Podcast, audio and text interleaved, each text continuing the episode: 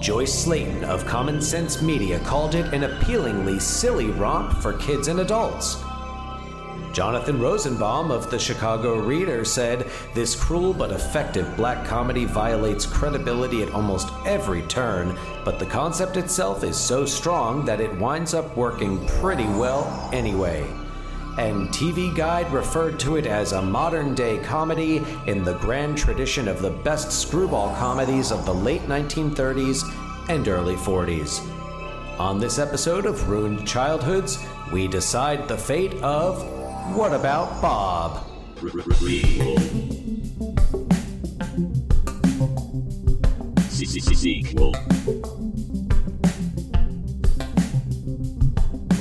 re. Which one will it be? The Ruined Childhoods Podcast. I feel good. I feel great. I feel wonderful. I feel good. I feel great. I feel wonderful. I feel good. I feel great. I feel Hey, wonderful. everyone. I feel Welcome good. to I Ruined feel Childhoods. Great. I feel wonderful. This is Dan, uh, Dan Weiner, one of your co-hosts, and and with me, if Jon's done repeating his his mantra, or rather, the mantra of Bob Wiley, um, he'll say hello. Dan, I feel good. I feel great. And I feel very wonderful because I'm very excited to talk about What About Bob. Me too. Very excited. Uh, it's it's funny because I know that we want to also talk about uh, things that have come up in the in the reboot, remake, sequel, prequel news sphere, but it's so tempting just to like dive right into it. But I'm gonna I'm gonna It really hold is, back. but- I'm gonna hold back. Uh, so has there been? So what? What news are you are you thinking of? Of course, we're on the eve of the the release of Avengers Endgame. When yeah, we're, we are we are recording this on recording this. the on opening night. Uh, I'm seeing it tomorrow. FYI. Oh, okay. Good good to know. That answers that question. Um I will be seeing it. I don't know when.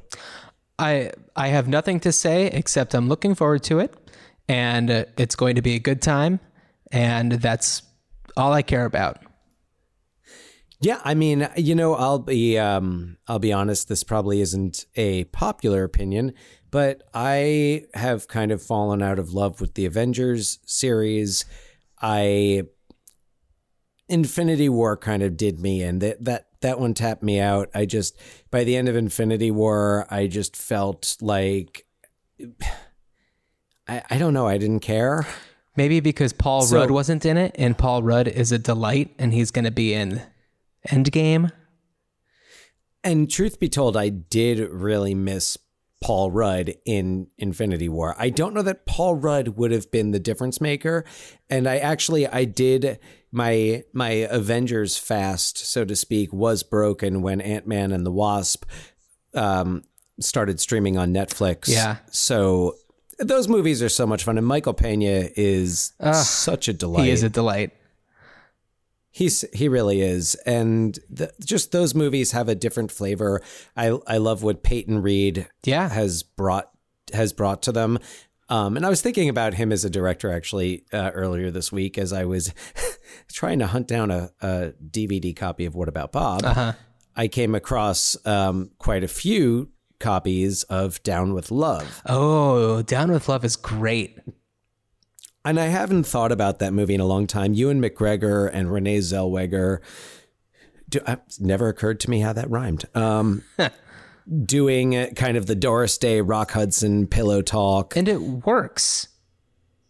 Oh, and he nails the style Yeah. though. That's what re. Yeah, he's really gifted with that. And And don't Yes. forget David Hyde Pierce. David Hyde Pierce is is fantastic. I've I it's been such a long time since I've seen it, but I I do recall David Hyde Pierce being great in that. Peyton did Peyton Reed also direct Bring It On?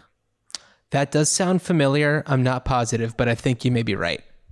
I think I'm- you're going to go look it up. positive he- uh, Yeah. but that we don't have to talk about that because it has nothing to do with No. uh, the theme of this show, which is the the afterlife of of movies, whether it be sequel, prequel, reboot, remake, etc.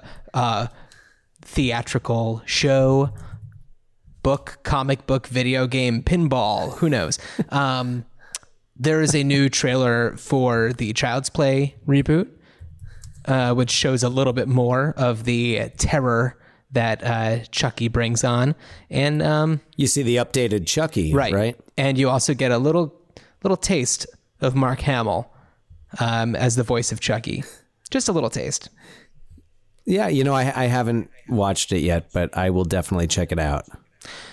I mean, it's it seems like it's going to be good. Uh, I don't know. I never was like super into the original. Um, it certainly made its mark. It's definitely thing something that everyone is always aware of. So I'm just curious to see how it shakes Yeah. out. Um, there really isn't much else going on in terms of reboot news. Oh, uh, I watched the trailer for The Hustle, which is the Dirty Rotten Scoundrels Right. uh, reboot, which is with Rebel Wilson and um, why am I blanking on her name? Oh, Anne Hathaway. Anne Hathaway. How could I blank on Anne Hathaway's name? How could you forget it's New Jersey native Anne Hathaway? I didn't even she's know that. Sister, all right. I She's from Millburn. I didn't. What do I? I don't have like the directory of New Jersey-born actors. Someone she knows has shopped at Sam's, the store where mom That worked. rest in peace, Sam's. Yeah, Uh, I'm gonna pour some out for Sam's. Some and and I don't pour it out for Sam's. And I don't know if you've checked that trailer out yet, but it looks like a lot of fun. And I'll say this on the podcast, but and I, I said this to you in a text, but I feel like this would have been one of our ideas for a Dirty Rotten Scoundrels reboot. Right. Yeah. So which is and and that does connect us to what about Bob, which was directed by Frank Oz, Yes. who also Dirty directed Rotten Dirty Rotten Scoundrels. Yeah. Yeah. No. Um. Frank Oz So is, anyway, is one of yeah. those other like pivotal um, directors from I guess the 80s and 90s. Uh, definitely, I mean, getting his start with uh, Jim Henson Studios. Um, he was the voice of Yoda as well. So. uh, Yoda slash Grover, whichever one you choose to associate that voice Yes. with, and um, Big Bird, you seek Big Bird. Yeah, so Frank Oz was definitely um, he got his start directing with uh, Dark Crystal. With- Did he also do Follow That Bird, or was he just the voices of the characters? He's well, and he was also a puppeteer. He's also a puppeteer. He, he wasn't just. Yeah, he wasn't just the voice. He is also the Um, child of puppeteers. Yeah, actually born in He was Poland? born in Europe. Uh, I think I believe he's Polish. I think he was born in. He might have been born in London. I know he spent some time. Yeah, he was born in England, in Mm-hmm. in Hereford, England, and yep, puppeteers. And he spent some time in in Belgium and Never heard of it. then Montana. Yeah, That's a joke no, because that's no- where Dan's wife is from. Yeah, and uh, yeah, that's where our wedding was and all that. So uh, he, let's see what he directed because if he directed "Follow That Bird," that would make this a, a, a very significant. This would make this a very special. That was the first movie I saw in the theater, correct. Making Frank Oz the first director I experienced in the theater. He did He did not- not. No, your first director that you experienced was Mr. Ken Kwapis. That who, sounds familiar. um, Who? What else did he do? Yes, he directed uh, um, most recently A Walk in the Woods with Robert Redford and Oh, Nick yeah. Nolte. But he also did he did quite a few episodes of The Office. And he, but I, I want to say as a filmmaker, he did The Beautician and the Beast. Dunston checks in. Got. He said she, he said she said is the is the one that I associate him with.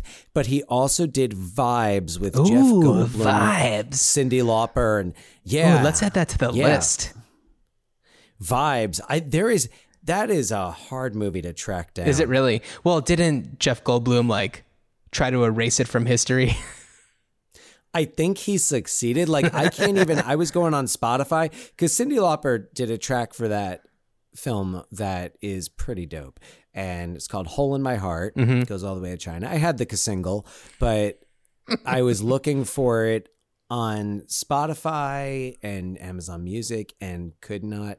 Vine Vibes soundtrack you can't. It apparently does not exist. I think Have you checked eBay? Jeff Goldblum. No, I'm not. I don't. I, my interest is only that Oh limited, God. where I will check the things that I'm like regularly on. Fair enough. Are you checking eBay? I, I will check eBay for this later. Wonderful. Wonderful. Okay. So so okay, so Frank Oz directed.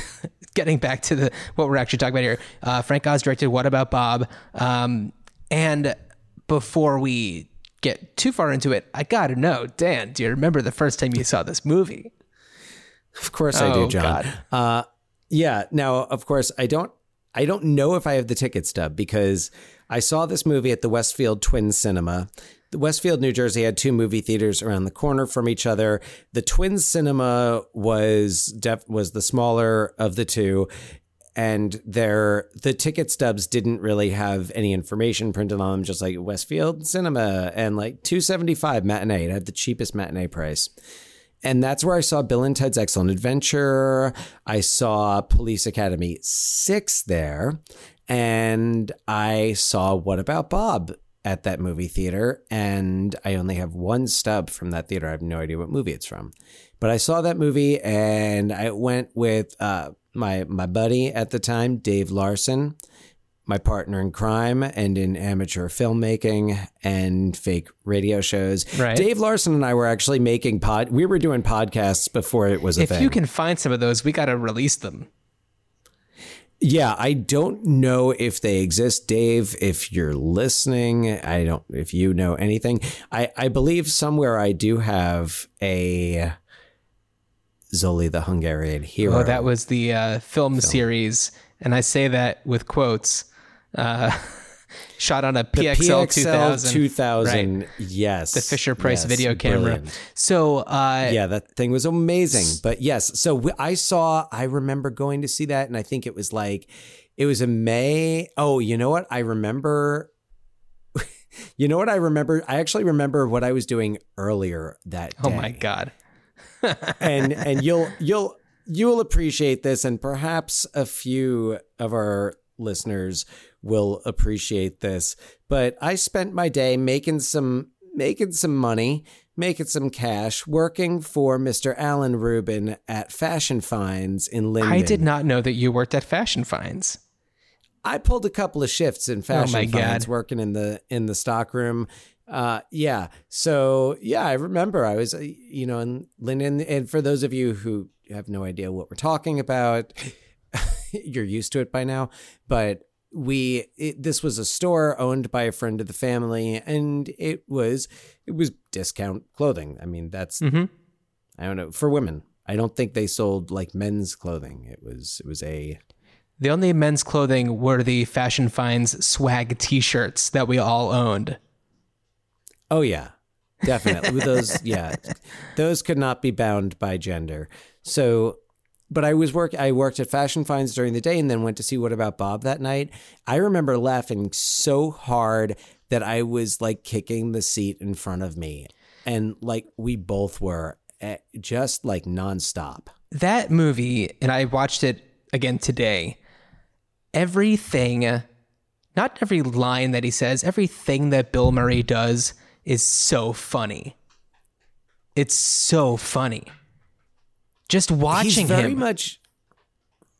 Yes, yes. And what's interesting is that originally cast. It's funny because I remembered I, I saw this online, but I also remembered this. I remembered it from I read it in a Premiere magazine. And I think this was when this was not i don't remember reading it like when i first got the magazine in 1990 but at a certain point when i was sorting stuff out in my old room uh, at our parents house i remember like just flipping through a couple of the magazines and seeing like you know that w- this movie what about bob was going to be going into production starring robin williams and richard dreyfuss. And i was like oh wow okay that would have been different. Well, yeah, I did read that Robin Williams was the original like choice um, to play the Bob Wiley role, which I'm sure would have been also great, but definitely different.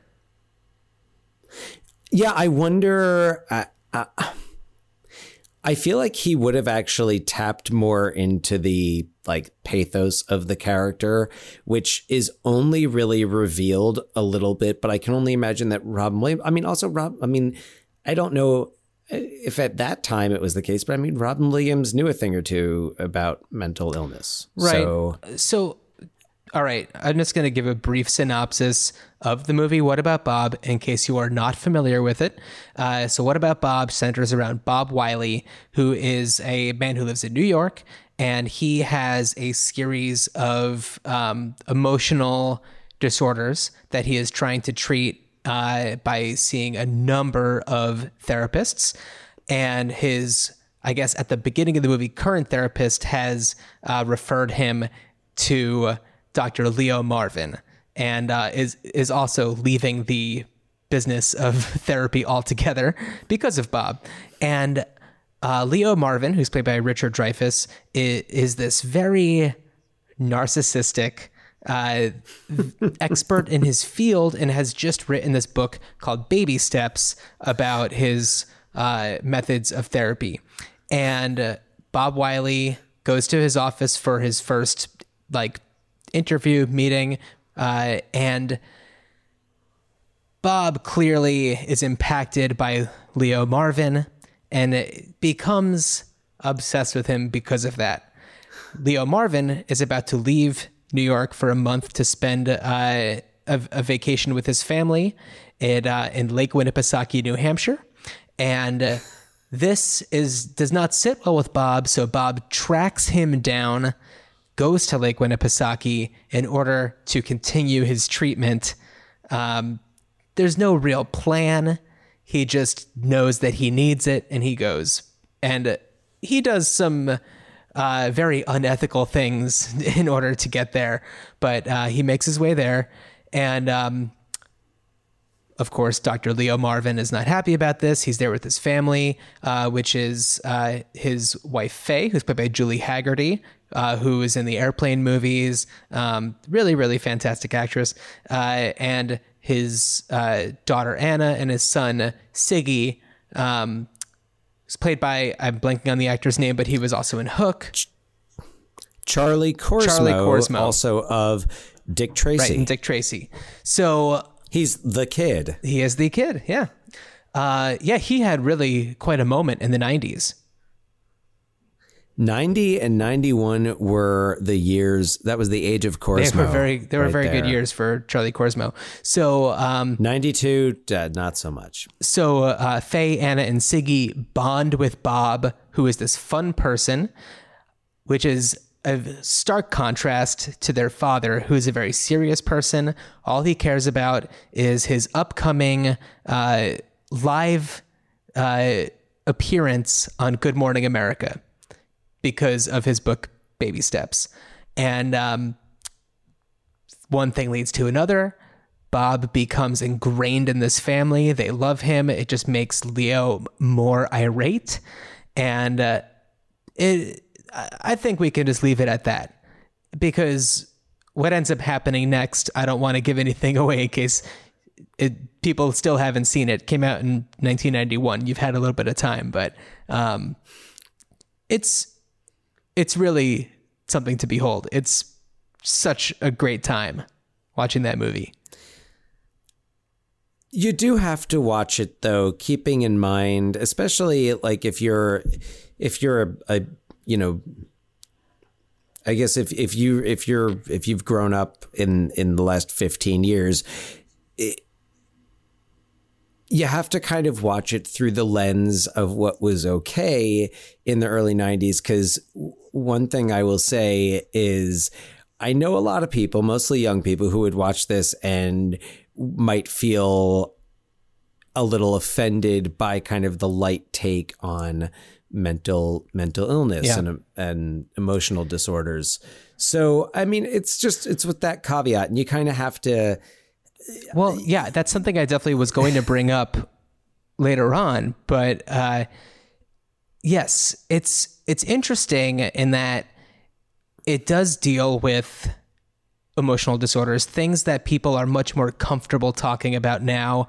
Um, therapy is another thing that in the early 90s was maybe looked at a little differently than it is now, where it's a very regular thing for people to see therapists and so much Yeah. to the point that like there are apps and you know places where you can text for therapy so It's a it's a healthy thing, and it's considered a healthy thing to do for for Yeah. anyone really. yes but i will say that there are some interesting moments in what about bob that kind of i don't know they they do look at it in a way that is maybe a, way to take it a little bit more seriously. It's hard to really pinpoint the subtle moments, but it's it's not like they're making fun of emotional um, disorders or therapy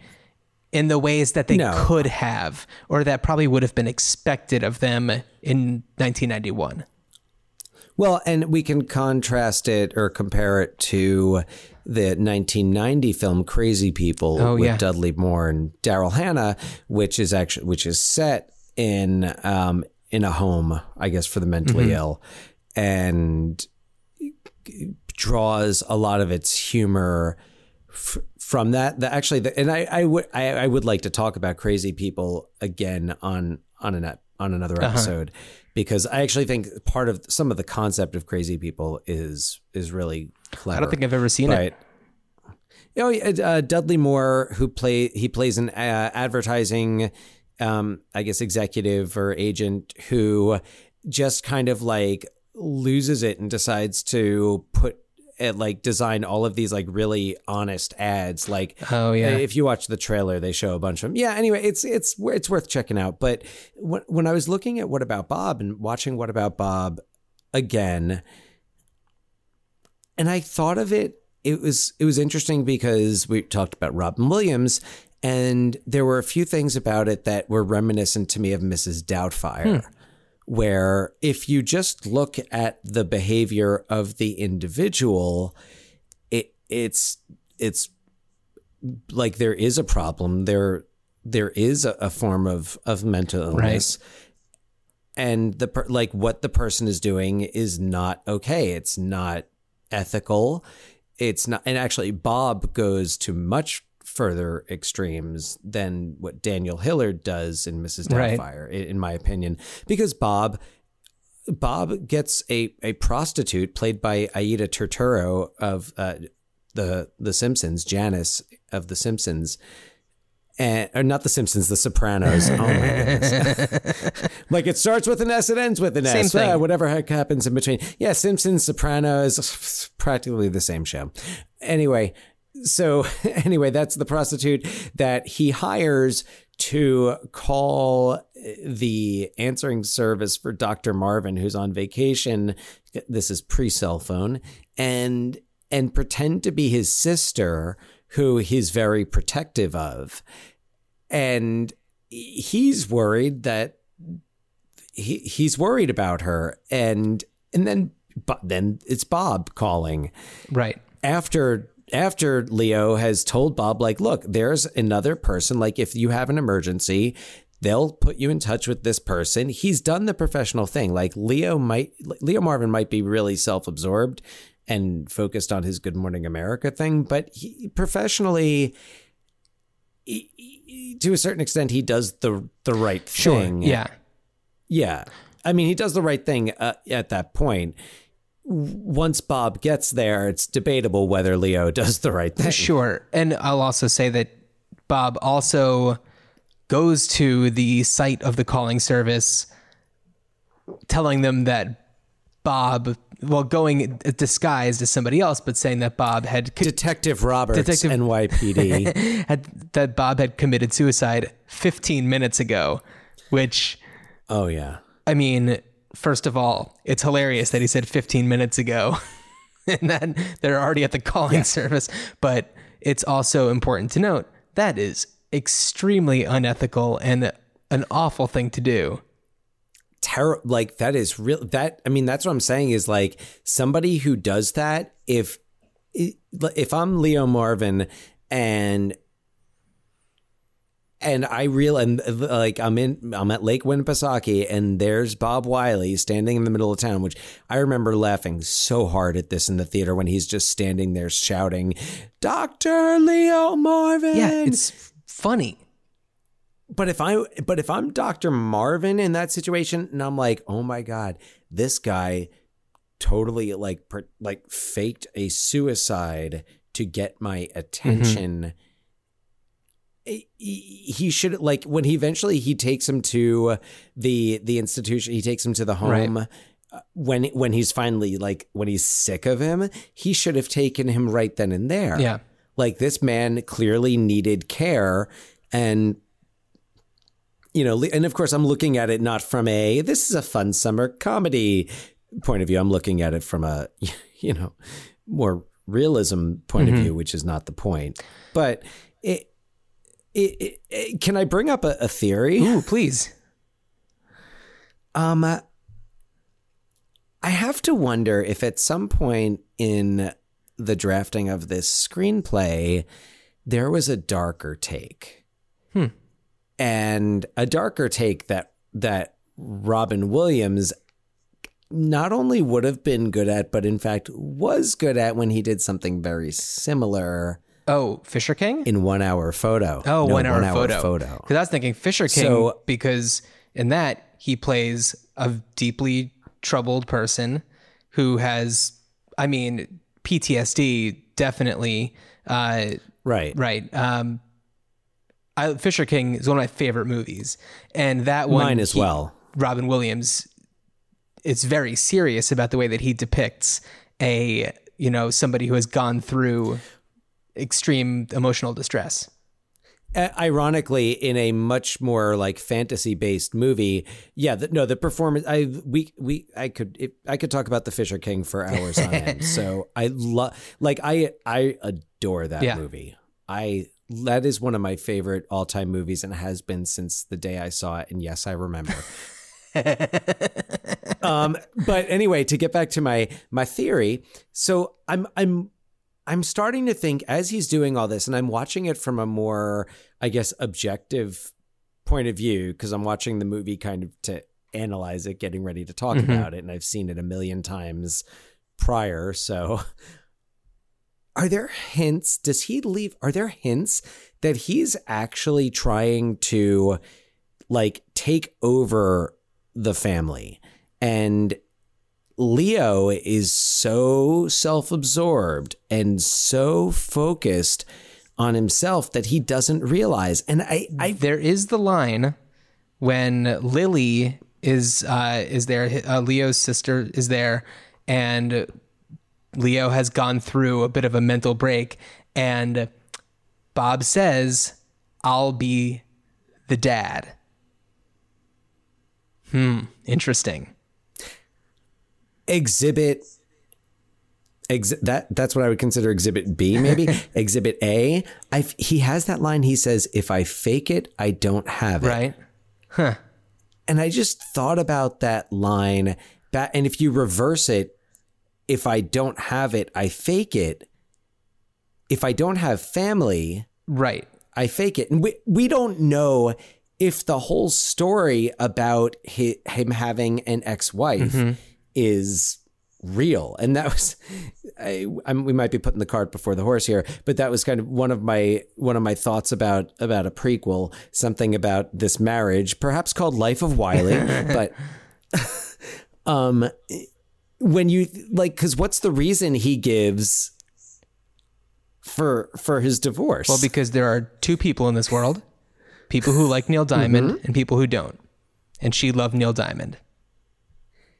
She loved this is another question. I wonder it, when he says she loved neil diamond i i don't know if there was a like she left him for neil diamond hmm. or or or if he's just making this up because why not like why not? Never know with him. Well, because I just think about that line: if I fake it, I don't have it, and if I don't have it, I. F- it, he doesn't say if I don't have it, I fake it. And uh, by the way, when he says if I if I fake it, I don't have it, he's talking about uh, ailments or conditions like Tourette's, which Oh, is something that he fakes, Yes. or a heart attack, or something that he fakes because if he fakes it, he doesn't have it. So that's interesting. Now, the other thing that leads me to believe that is his last name is Wiley, meaning someone who's clever, Mhm. someone who's scheming, not a lovable buff like not a buffoon but not like just this kind of lovable sad lonely person but someone who's wily and someone who you know eh, kind of are kind of scam Dan, this is very interesting. I I am it's really easy to watch this movie and to not think too much about it. And that's one of the yeah things like that like makes it a classic. Right. And you, you don't think about this unless you are actually sitting down and trying to Mm-hmm. think about it, uh, which is what I was doing. But it's like Bob is so. And, and oh, the, another thing I noticed, like, so when he's sitting out there with the family and he's talking about how delicious everything is, and Leo goes into the kitchen and Leo starts choking, mm-hmm. and it gets bad. The kids get up. He's still talking to Faye. And he's kind of like he's moved over. And then he doesn't get up until she gets up. And he kind of gets up with he doesn't like actually roll his eyes but he's like it's okay. I know what to do. That's so interesting. I kind of want to watch that again now. Um, by the way, i mean maybe that one of the lines that made me laugh so hard watching it this time that I don't even know if I ever really picked up on before is right before that when he's like, Leo, I see you have salt, pepper, salt and pepper. Do you have a salt substitute? I I lost it during that. I was like, oh my god, that's so good. I mean, yeah, and it's funny because there's things like that, and it's like, well, if this man really had like anxiety that bad and that, this bad of a disorder, like, w- would he really do all these things? Or, I mean, that's then you're going into a whole other. Well- but I just, I feel, I feel like maybe at some point in in the drafting. There was a darker take on this. I mean, I- we were talking about who's the fool Mm-hmm. in in the movie because it's this is our April Fools. It's Faye. Faye is the fool. kind of. Uh, what the only thing I can think to uh, mention as like a rebuttal would be the moments where you see Bob without everybody else when he's like walking down the road and he's hearing the sounds of the night and everything and it's like he's still you know got his the whole things- beginning. the whole beginning him on the bus um yeah him Well, yeah so- him walking down his hallway of his building um yeah I, there's So so what would really make so I guess what would really make sense would be a prequel about what happens with him in the previous Doctor. well yeah that would be interesting uh it'd be tough to do a prequel without doing it like right at that time Yeah. because Yeah. you couldn't do Yeah. it with other actors really um No. The only other one thing I could think would be to re-release it with a different score. Because if you rescore it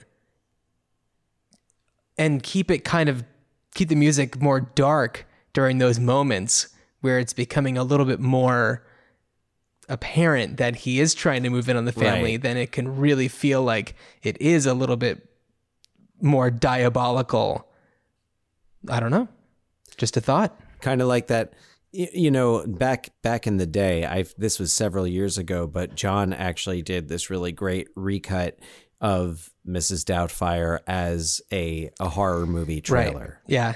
Um, and Yeah. that could totally be, yeah, if this was maybe recut a little bit, adding a few more pauses, uh, when Bob says certain things, maybe it could, those moments could land a little bit more and they could support your theory. Um, so I'm not, which I'm not saying that you're. It's a wacky theory. I mean, is it? Kind of i mean it, it's it's where it, it's I, i'm pretty sure it's, it's a case like unless I, I unless we get an email at ruinedchildhoodspod at gmail.com from um, someone involved in in the film in the production of the film Laura Ziskin, if you're there. maybe laura ziskin if you could confirm this or Well, one thing that I did read, and I think this is probably the IMDb trivia, but it during production, everybody seemed to have a different idea of how things should go. So Yes, I begs read the that. question: like, was that the way that certain people, like, I, who knows who, but like certain people would want would have wanted it to go? Well, and I think Frank Oz did have kind of a taste for mm-hmm. darker, for darker. I mean, and if you, so I mean, if you think about so Little Shop of Right. Horrors, which Frank Oz didn't write the ending, but the original ending to the musical is is very different and darker than the ending to the movie. But he did shoot the ending, a film adaptation of the way the musical ends with spoiler alert audrey 2 eats everything Mm-hmm. and takes over the planet Uh, so he's i feel like frank and dark crystal actually has some moments that It's are very- that are that are re- it's very Yeah. dark. Yeah. So i wouldn't be surprised. And it just like i said before robin williams not that bill murray couldn't do dark but robin williams really can could go that could go up to that line and kind of go into that gray area mm-hmm. Where Bob goes where I where it's because I think Bob goes there a lot more than Daniel Hillard his character in, in Mrs. Doubtfire. Right. Well, very interesting. Um, I because we're Any other did you have well, yeah, I was trying to think of like, okay, to reboot this movie would be challenging because of the difference in way in the ways that uh, mental health is viewed in 2019 as opposed to 1991.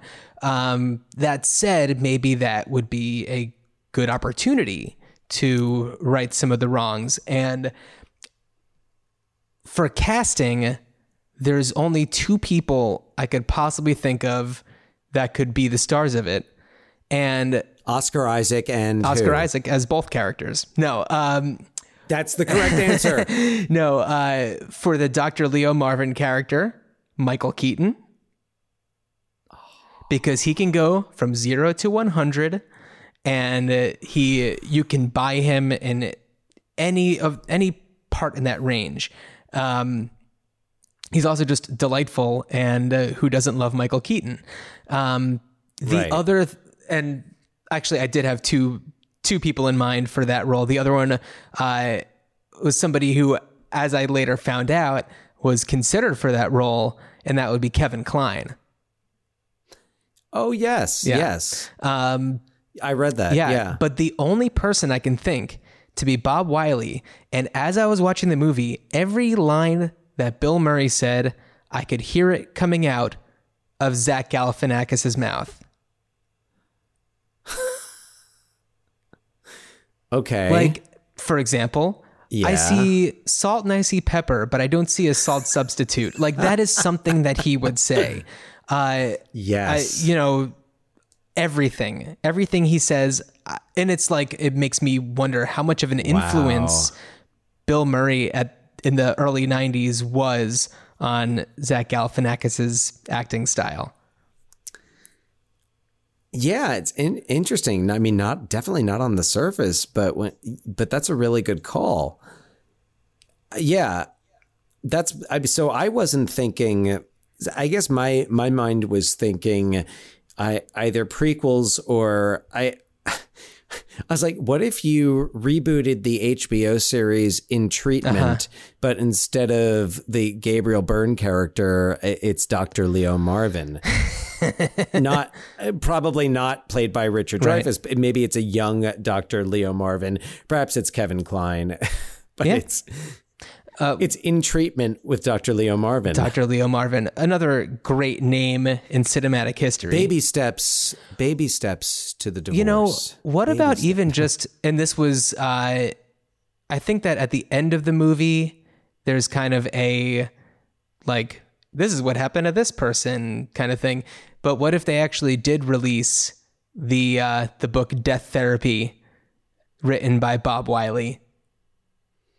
if someone just went and wrote Yeah. like that book, Yeah. sh- like yeah, a gifted satirist perhaps Oh, Jeez. would write. I don't. I yeah, why not? But yeah, I I understand. I I feel like the uh yeah remaking it would would would definitely be be tough. But yeah, it could be a good opportunity to kind of re-explore mental Mm-hmm. illness and do it and and do it comedically, but also do it with kind with a an an updated a 2019 sensitivity. Yeah, definitely. Um, Yeah. by the way, we got an email from French Fry Phil. We did. Uh, Shall I go ahead and read it? Go right ahead, okay, Jon. so Phil, uh, by the way, Phil, thank you for writing. Again, our email address is ruinedchildhoodspod at gmail.com. Phil says, Mmm, Faye, these episodes are so scrumptious. Hey, thanks, Phil. Uh, I know I've been a little MIA with the emails, but great stuff for April Fool's Month. Uh, side note, I've also recently enjoyed a few episodes of Louisa to Beaver. Hey, uh, got it. Hey, and I have a great idea, but I'll never do it. Those are some of my other podcasts. The entire Jon Richardson podcasting universe. If you're not counting the serious ones that I do for my actual job, but my goofing around ones, you bet. Uh, so Phil goes it's like you're you're like you're, you're like Mel Brooks in the early '80s. Like you're putting out History of the World Part One, but also the Elephant Man. hey, I've got uh, I got range, brother. So then Phil goes, okay, kind of a weird connection, but I still have a large glass jug that I've been stuffing stubs into for movies, amusement parks, Yeah. comedians, etc. since 1991. I believe the first one was for Hook, the aforementioned Hook. I got that one. got that one. It's hard to see what's in there these days, but you can make out the fugitive and solo in the picture. Um, also, I shared a bedroom with my two brothers, and my section of the room had movie posters and mini movie posters, in quotes, that were actually ads from my parents' magazines. The first was from Batman Returns. I know that for sure. Uh, it all got talked about at some point, but I still have full size posters of Empire Strikes Back, Three O'Clock High. Ooh, Three O'Clock High. That's a good one. and breaking away rolled up in a mailing tube. Looking forward to What About Bob? Uh, aside from the original Star Wars trilogy and Willy Wonka, What About Bob was mo- the most rewatched and quoted film for myself and my brothers, maybe tied with Groundhog Day. Ahoy, I sail, Phil. And he attached a photo of the stubs. Phil, with your permission, I'd like to post that on our Instagram at Ruined Childhoods Pod. Um, I'll reach out to you for permission about that one. Um, but thank you for the email. Awesome. I always love hearing from you. Thank you. And it's Yeah. nice to know that, uh, Dan, you have a, a brother in arms in collecting ticket stubs. See, I know I'm not alone here. By the way, another mention about our Instagram account. Dan last night, yesterday, did a an Instagram live going through some of his stubs, and I watched it Yeah. with my jaw dropped. And uh, my wife, who was next to me, was like, "Is he still going?" and I was like, "We're not even halfway through." I didn't. It wasn't that long. Was it five minutes? Dan, when you are sitting by yourself going through movie ticket stubs from the 90s, five minutes is a pretty long time. Don't get me wrong, I enjoyed every second of it, but you crazy, man. I was. I was describing a lot of. Listen, you have one brother who has ticket stubs. You have another brother who collects pizza boxes. So, really, you know, who's the Yours outlier? takes up a lot less space. Facts. I also forgot I had mine for several years. I actually thought I didn't have it anymore. So, um, yeah. So, yeah, I have. A, I, I got my stubs, you know, and I'm sure I'm not the only one. And it, it just you know, I feel like I collected them at some point. I decided I said, you know what, I'm gonna hang on to these at some point in the future. I'll be glad I did. And here we are. You know what that that point was the the other Yeah. day, and and continuing on. It's a larger. It's not just one point. That, well, and it's an here we are point. talking about it again. Um, so, oh, I'm gonna. Keep do you have uh, do you have any other thoughts about what about Bob before we move on? So um, I, I have to say, first of all, I, I'm curious to know how close it came to getting a PG-13 be, with all Tourette's. the Tourette's rants. Which I that that has to be something that that's probably got to change because I, I feel like since that movie, I've learned about Tourette's and that it very rarely is what is represented in the film. Well, I feel like that could have been fixed with one line from Leo Marvin saying like, "You know, that's not really what Tourette's is, right?" And then uh, you're good. and then the movie would have ended. Just, um, oh, I, I I have to. So just to talk a little bit more about Richard Dreyfuss, because when you talk about this movie, Bill Murray, it, it- it's it's hard to not talk about Bill Murray, but Bill Murray's performance would not work so well if Richard Dreyfuss didn't balance him Yeah. out step by step. And he he's got this false modesty that is amazing. He's got this moment when he when he picks up the phone when when they call to tell him that Bob committed suicide and it's the middle of the night.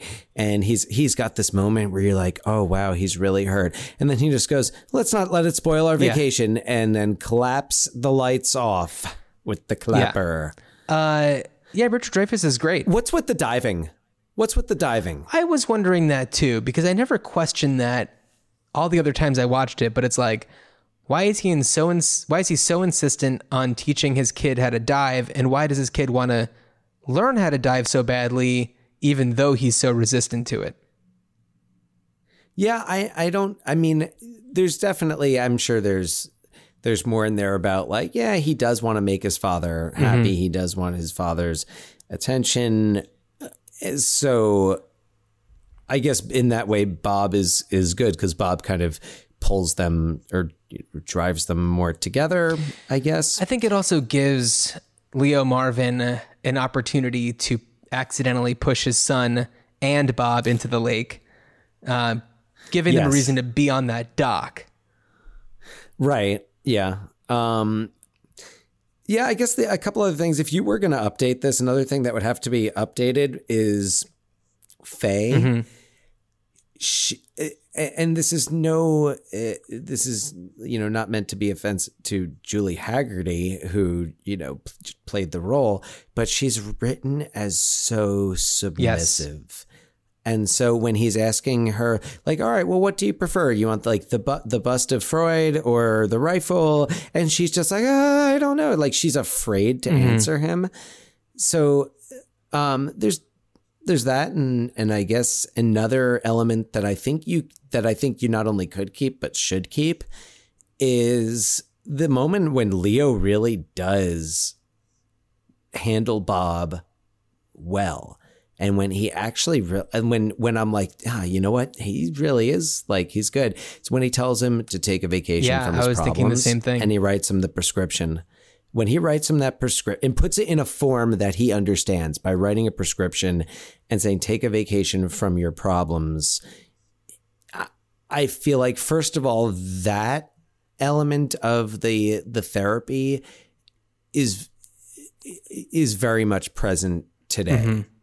And I think that message is still is relevant and is actually like good good advice. I've given it sometimes to uh, you know in in in um you know adjusted methods but you know i've i've you know students of mine who've who've been you know who've come to me and been like i'm stressed out and i've been like okay all right you know let's, let's take a vacation from these problems over Right. here you'll come And also, I So, mean, we, yeah. today we'd call that self care.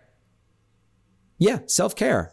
But knowing, but some people need that that prescription Mm-hmm. paper, that post it, that reminder that that says take a take a vacation from your problems. It's so it's really actually great advice.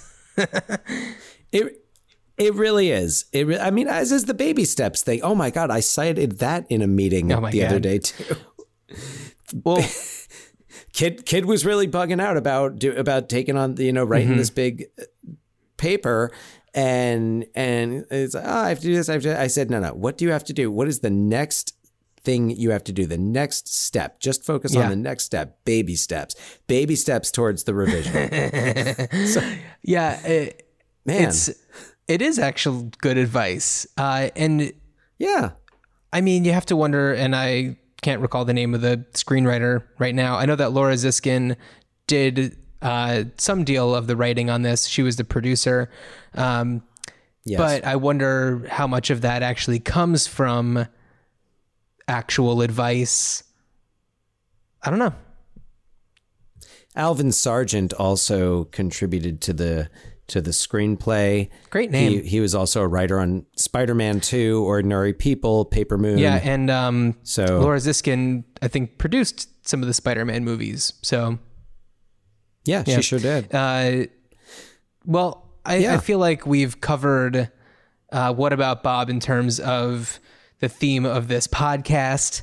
Um, ultimately, landing on if you're gonna touch it, it, it's maybe a responsible thing to take mental health more seriously and to um, kind of, I don't know, uh, promote therapy in a way that's not making it like an outlier type of thing, which in 2019, it isn't. Correct. Correct. So, should we talk about our next Yes. episode? Our next episode, our next our next theme. We've enj- we really enjoyed doing the April Fools theme for this month and we're going to ke- keep it going with next month being May the 4th be with you month. In But wait, just before everybody makes assumptions that we're going to be talking about Star Wars. Oh, oh no, those assumptions would do what assumptions tend to do. So I I won't I won't go any further. Yeah.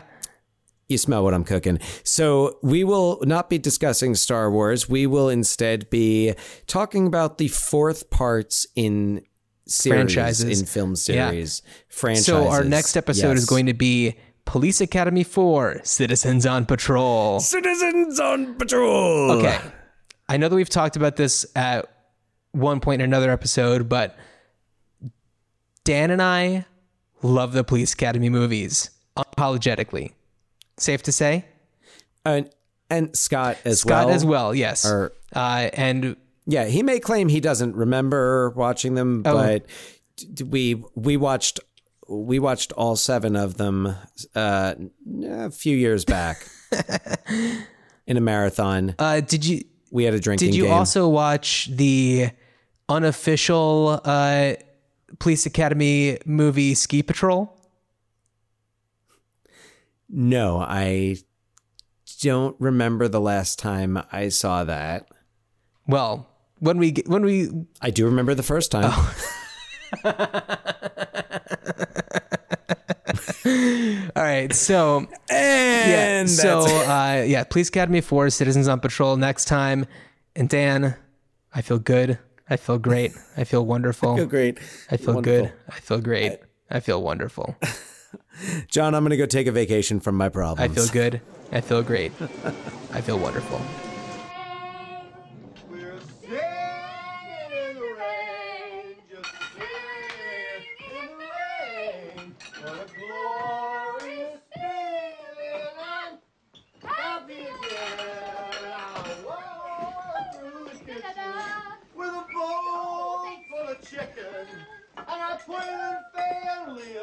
I mean Dr. Marvin's refrigerator for the night.